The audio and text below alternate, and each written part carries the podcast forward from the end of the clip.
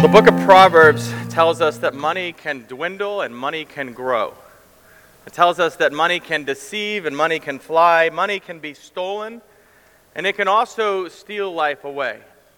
Money can protect and poverty can pounce, but wages also can bring life. All of this we learn in the book of Proverbs. We're also told that money does so much more than you and I actually realize. It, it also does so much more to us than we often realize. It, can be a, blessing that sets us free in the service of the Lord and kindness towards others, or it can be a cruel master that actually enslaves us. In our passage today, the love of money is going to come into focus. Uh, so, if you will, head on over to James chapter 5. We're going to be beginning the final chapter of the book of James today. And as we do so, don't forget that James has been talking about already, leading up to this, is about pride and humility, about uh, presumptuous planning, and, and this is a built onto that. It's, it's connected to it. In one sense, it's this, oh yeah, and also sort of moment. And uh, another sense, it makes perfect sense that it would come after the pride and the humility. Let's read, and, and God willing, we'll, we'll see what that looks like. Uh, beginning in verse 1, we'll read all the way through verse 6. Come now, you rich, weep and howl for the miseries that are coming upon you. Your riches have rotted, and your garments are moth eaten. Your gold and silver are corroded, and their corrosion will be evidence against you, and will eat your flesh like fire.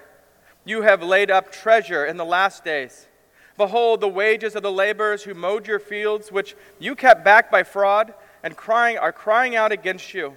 And the cities of the harvesters have, uh, the cries of the harvesters have reached the ears of the, the Lord of hosts. You have lived on the earth in luxury and in self indulgence. You have fattened your hearts in a day of slaughter. You have condemned, you, you have condemned, you have murdered the righteous person. He does not resist you. The grass withers, the flower fades. Let's pray. Heavenly Father, we have, we have learned in your word that all scripture is breathed out by you and profitable for teaching, for reproof, for correction, and for training in righteousness. And we believe that is true of this strange passage as well. And so, Lord, enlighten our minds and soften our hearts to receive whatever you have to teach us from your word today. Uh, may our lives be transformed and your name be glorified. It's in Jesus' name that we pray. Amen. So, right at the beginning, as we've done in previous weeks, right, we're asking this question who exactly is James addressing here? And, and so far, every time we've come to that question, it's been Christians in the church that he's addressing. And so, is that what we see here again? Is this rich Christians that he's addressing. After all, right? They, they're the only ones who are going to be in the room where this is going to be read, the, the worship gathering, to actually hear it. So, why in the world would you say stuff to someone who can't hear it? Uh, plus, the, the temptation, right? Uh, it might be to Christians, though, because the temptation to embrace a, a, a lifestyle of, of the social, you know, your socioeconomic peers, that's a very tempting thing, and it's not beyond our own temptations. In which case, right, the injustices that James speaks of here, these are common business practices of the wealthy in the first century. Not good, but common practices. Uh, however, uh, there is significant reason to believe that James is actually addressing rich unbelievers here. Yes, people not actually in the room. And, and for one reason, right, is he's been addressing us as brothers, brothers, brothers. We've seen that all throughout the book. Uh, and he's going to say brothers again in verse 7 as if he's getting right back on track and changing his, his audience again. But in our passage today, James just calls them you rich.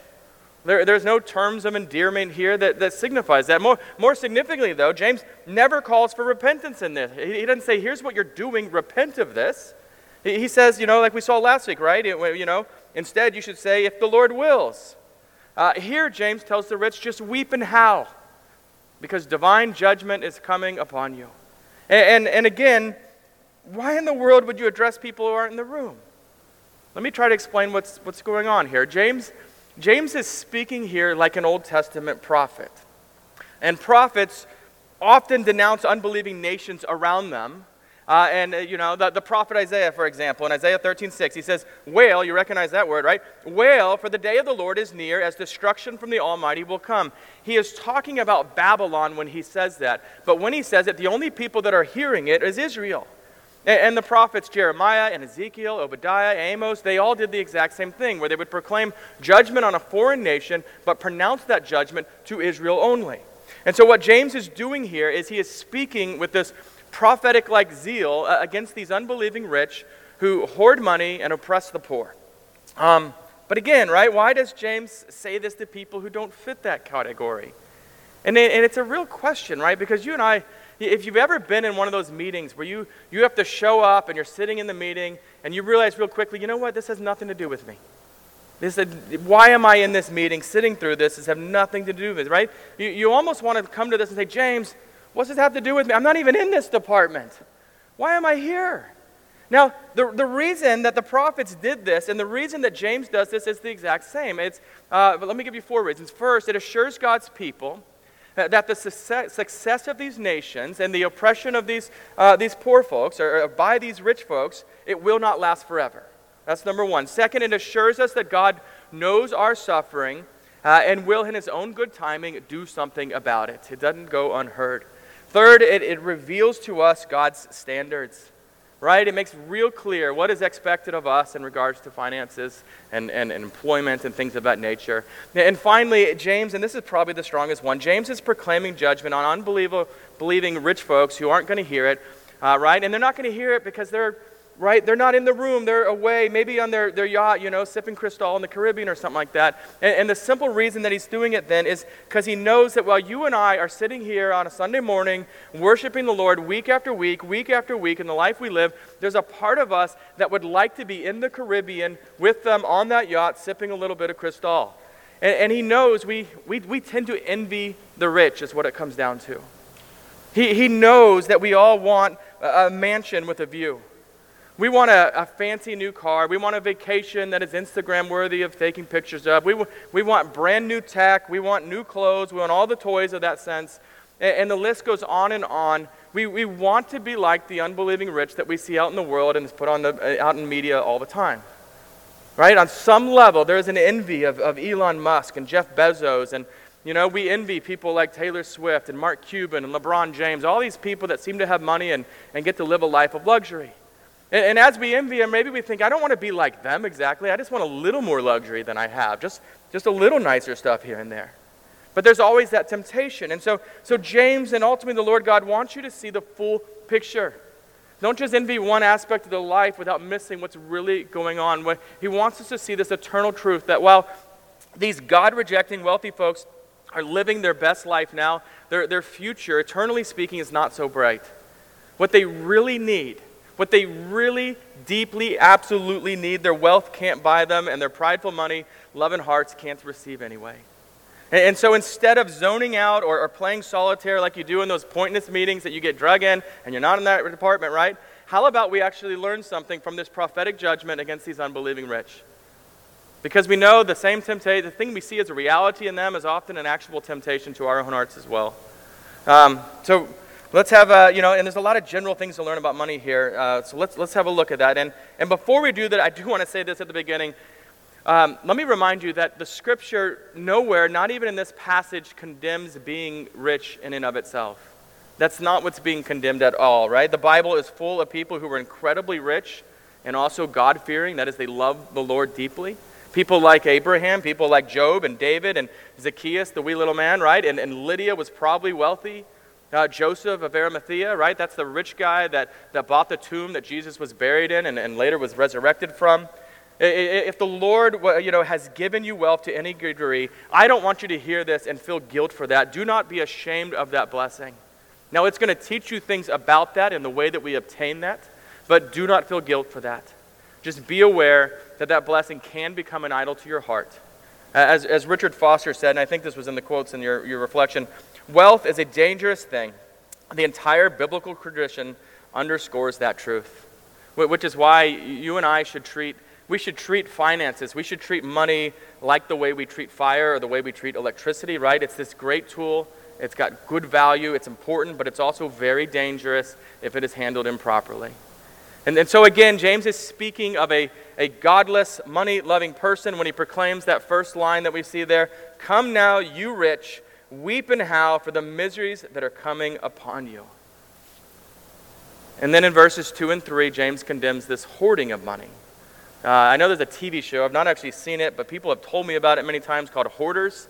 Uh, and the way it's been explained to me is, I should have looked it up. Uh, the way it's been explained is, is people in their houses just have collectibles and trinkets and, and collections of newspapers and all this stuff just stuffed into their cabinets and raising to the ceilings. And, and that's the way that they hoard these things. And we look at that and we see that, right? I pulled up the cars before and they'd see this hoarding to the ceiling and I'm disgusted by it, right? You, you have this sense where you look at that person and you think, oh, there is something seriously wrong with that person. Why are they doing that? Why, why would anyone hoard like this? But but now uh, imagine for just a second, instead of trinkets, instead of the trash in the car to the ceiling, instead of the cabinets filled with bobbleheads or whatever it might be, right? Uh, uh, imagine that, that what they're hoarding is actual dollar bills stuffed in the cabinets and up to the ceiling, right? It's not as gross to us. We're like, yeah, we're going to swim in that like Scrooge McDuck. We're not grossed out by that.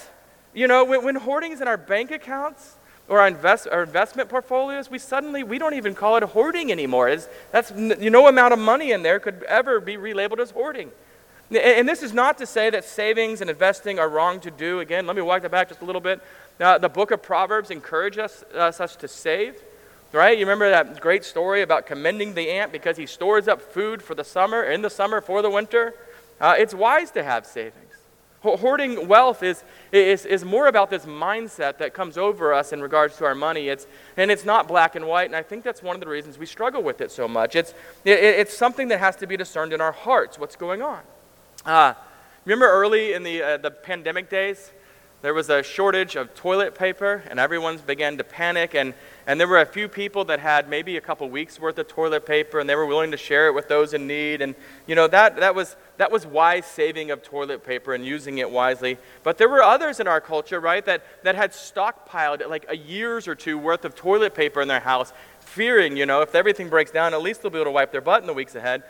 But, but they're unwilling to share it. This is mine, it's just for me. And, and that's hoarding. And, and finding the line between those two is not always real easy, again, because there's a discernment of the heart that has to happen. Um, Sam Allberry says this He says, Saving is not ungodly if it is for godly purpose, such as providing for ourselves so that we are not a burden on others, and providing for others. Wealth is to be used, not amassed. And, and so the picture in verse 2 is of, of hoarding riches. And, and he's got this picture, right, that they're rotting and that the moths have eaten all these fancy clothes of theirs. And in other words, all these things that they think are so valuable, so importantly, are, are, are going, are, are, going to be absolutely worthless in, in the bigger scheme of things. And then in verse 3, the picture is of, of hoarded gold and silver being corroded. And that corrosion is this evidence that will be against them uh, of having selfishly hoarded wealth. Uh, it's kind of like when God gave the bread like manna uh, every day to Israel in the wilderness, right? And they'd wake up and there it is. And, and, and they were told explicitly don't, don't try to save that stuff. Don't put it in the, you know, don't save it for the next day. God will provide more. And anyway, some people took it, right? And they were stuffing everything. Their pockets are full of this stuff. Um, and, and they did it because they did not trust that God was going to provide for them the next day. Right? That's the reason you and I want to hoard things like finances. That, well, what happens if everything falls apart? I need enough money for the next 50 years. Uh, something like that. Now, now, the next morning, there was clear evidence for, for the Israelites then, um, any of them that had actually hoarded manna, because overnight it had rotted in their pockets. It was, it was worm infested at that time. It was absolutely worthless. No one's going to touch that nasty stuff. Right? And, and this is the evidence, because you're like, you, you, were you hoarding stuff yesterday? No, I did not hoard anything. Yeah, you did. We can see it rotting in your pockets right now. It's evidence against them. Maybe they should have hoarded McDonald's french fries. Those things never rot. Um, which kind of reminds me, actually, right? I, I, mean, any of you a chemist? I know we usually call out mathematicians in here. Do you do chemistry? Sure? All right, maybe you'll know this, right? Something in verse 3 might bother you if you know anything about uh, chemistry, right? See that word corroded in the ESV? Uh, the Greek term is literally rusted. Uh, but does gold or silver actually rust? Tim says no. He's the closest thing we have to a chemist right now that I know of.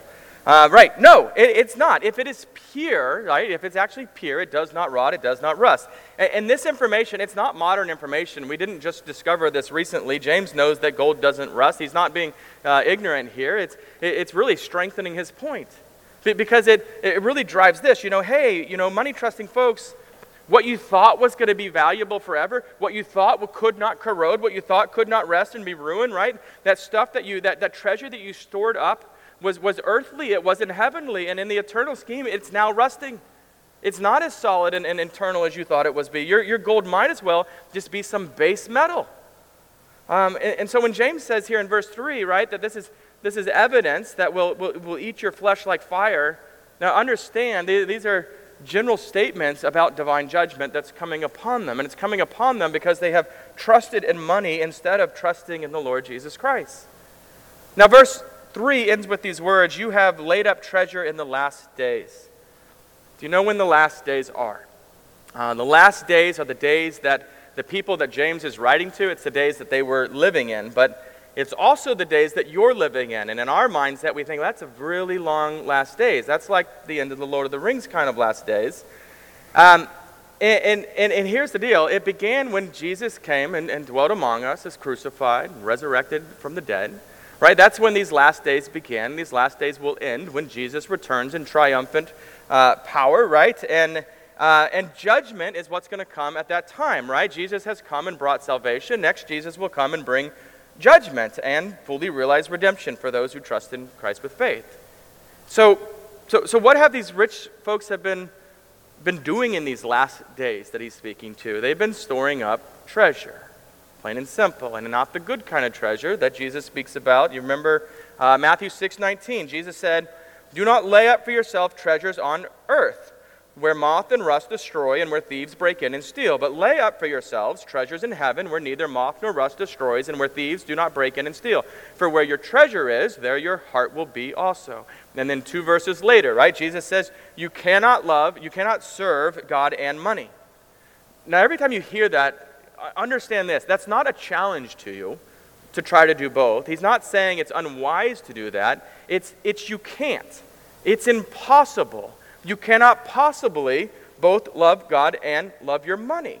Uh, your heart will be divided, your affections will be split. You, that's why we are to give our hearts, not part of it to the Lord, but wholeheartedly to the Lord always. Uh, David Gibson asks this. He says, You want to know where your heart is? Do you? He says, Then look at where your money is it is dispersed, or is it dispersed to the great good of the gospel in the world, or is it gathering the equivalent of digital dust in an online vault somewhere? I think we hear things like that, and it hurts. Um, it hurts. But, but, but earthly treasure can actually be used for laying up heavenly treasure that Jesus speaks about as well. As, as John Calvin said, God did not appoint gold to go to waste or clothes to be eaten by moths, but intended them to sustain human life. They do have value, they do have purpose. And so, steward uh, the wealth that God has blessed you with in ways that serve the Lord's purposes. And there's a variety of things that would fall under that. Now, I, I, I want to combine verses 4 and 6. So, we're going to skip that right here and go to verse 5 this morning first. Uh, so, look at verse 5. It says this You have lived on earth in luxury and self indulgence, you have fattened your hearts in a day of slaughter. that little phrase on the earth rightly draws us back to those words of Jesus in Matthew 6, right? The, the uh, treasure on earth versus the treasure in heaven. Uh, and if we're brutally honest, money tends to make us self obsessed. I, I, think to some degree, or a lot or little, all of us to some degree, that is true, right? Any, any money that's not already tied up in, in bills, we almost exclusively spend on ourselves. That's what we think it's there for. Uh, whether we're talking fancy coffees or Apple Watches or new clothes or whatever it is you're into. Um, this verse 5 hit me uh, hard this week because I had kind of written it off at this point as okay, he's, he's speaking prophetically to these unbelieving, unbelie- uh, unbelieving rich people, right? And so that's, that's not me. So he's not speaking to me. What do I have to learn from this? Uh, and, and, and the Lord in his providence absolutely mocked me for that. I was sitting on the front porch and I was actually researching verse 5 here with my AirPod Pros in. Probably should add that. Uh, and, and, when I see movement out of the corner of my eye, because I didn't hear him show up, it's, it's Lee, it's our mailman, and here he's walking at me with these five packages from Amazon Prime.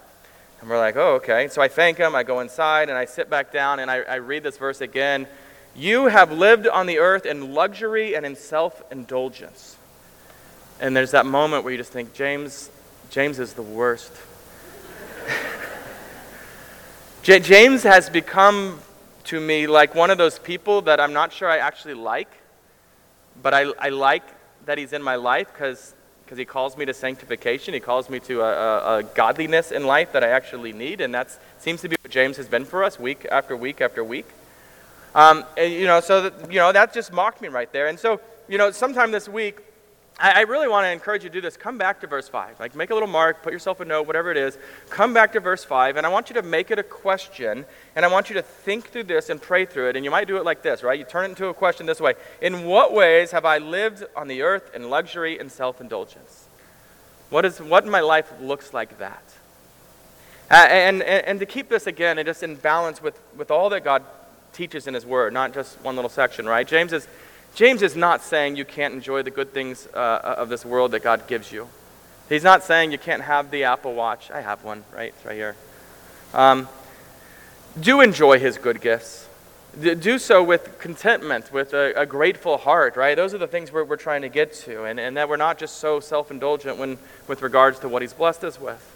Now, now, verse 5 ends with this prophet like word picture. It's kind of beautiful in a creepy way. Uh, you have fattened your hearts in a day in a day of slaughter. You fatten your hearts in a day of slaughter. You understand that? Um, you, you've seen those cattle that are out in the fields and they're grazing. We drive past them on the way to school every morning, and our kids are like, oh, they're so cute. There's babies. And, you know, you just see this life they're living, and they eat, and they eat, and they eat. And, and, and you know, at some point in their life, though, uh, they're getting fatter and fatter. And when it comes closer to the time of slaughter, they get fatter and fatter. And, and, and they're just completely oblivious to it.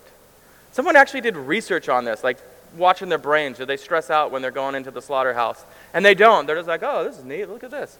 And, and next thing they know, right, they're in the slaughterhouse being turned into ribeye or whatever steak they're going to be made into. That, that, that's the image that James is painting for us here, right, of, of the rich person who, you know, who's just enjoying his or her riches with no thought of God until suddenly death comes, and with it, the judgment of the Lord. They hadn't thought about it. They were oblivious to it as they enjoyed all their riches. Now, eternity is coming, and every soul will meet the judge. Now is the time to trust in the Lord Jesus. Uh, and so, like I said earlier, right, we put four and six together because they both speak of how these self indulgent rich people have trampled on others in order to make their money. Uh, they hired people to do labor, and maybe they didn't pay the people, or maybe they didn't pay, pay them as much as they had agreed to, or maybe they just kept putting them off and didn't pay them until much later. you know, and due to their, their, their poverty, the, the laborers had no power to actually challenge this. There, there's nothing to push against there. They couldn't even go on Judge Judy, right? There's nothing they can do about this. And, and God's law has always had these stipulations for, for the poor in, in the culture. Things, are, uh, things like leaving the, the remnant, right? When you go harvest, don't take everything, leave some behind so the poor people can come and, and collect it afterwards. Things like uh, Deuteronomy 24 14, which says, You shall not oppress a hired worker who is poor and needy. You shall give him his wages on the same day before the sun sets, for, for he is poor and counts on it, lest he cry against, against you to the Lord and you be guilty of sin, right? He's going to cry out to the Lord for you. And, and, and James is, is telling us that this law has been ignored by these rich folks. They haven't cared anything about this, they haven't actually done this. And, and so James confirms, right? And look at verse 44, not 44, just 4. Um, the cries of the harvesters have reached the ears of the Lord of hosts. They have cried out, and the Lord has heard them. Heard them. Their treatment of, of the poor has not gone unnoticed by the Lord. And, and, and what's this look like in our age? I think it's hard to translate. We're, you know, uh, not many of us are hiring workers to harvest things for us, right? Uh, here's what it looks like business owners certainly need to figure out how they make a profit. That's important. No one denies that. But they also need to be careful not to exploit their employees. Uh, as Christians, we are called to conduct business uh, in a God honoring way, which means we, we never violate God's law, uh, never violate His word, and then hide behind those words that are so often used in business today, right? It, it's just business. Whatever I just did that's horrible in the eyes of my Lord, hey, it's just business. It's okay because it's business. You can't just say that. And Dan Doriani says this. He says, Everyone who sets wages has an obligation to keep his employees from living on the edge of hunger or illness. If we have authority over wages and benefits, or if we serve in the field of public policy, we should promote policies that ensure justice for laborers.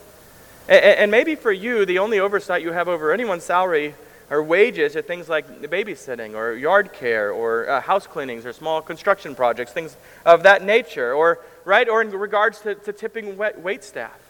You, you, you might not know this. I didn't know this until somewhere in my 20s, right?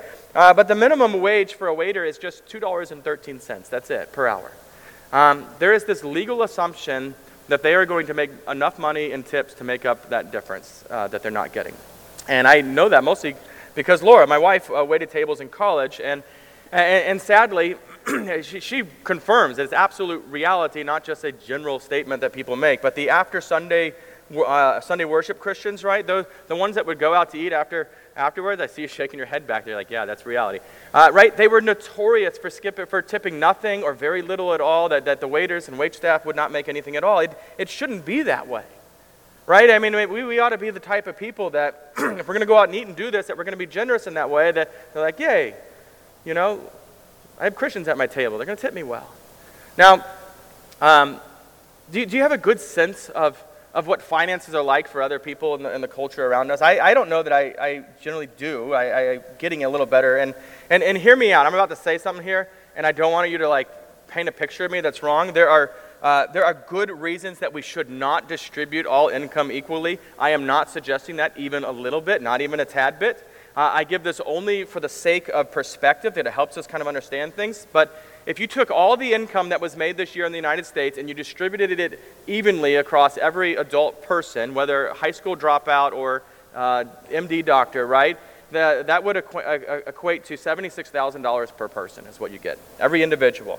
Now, now, to put that in perspective, a full time employee, 40 hours a week, making, say, $15 an hour, um, uh, would make $31,000 a year, is what they'd, they'd be living on uh, which is quite a bit less. Only, only here's the thing $15 an hour is not what minimum wage is in our state in this time and day, right? It's, it's, it's less than half of that. It's $7.25 is minimum wage, which puts a full time salary of 40 hours a week at minimum wage uh, a little over $15,000.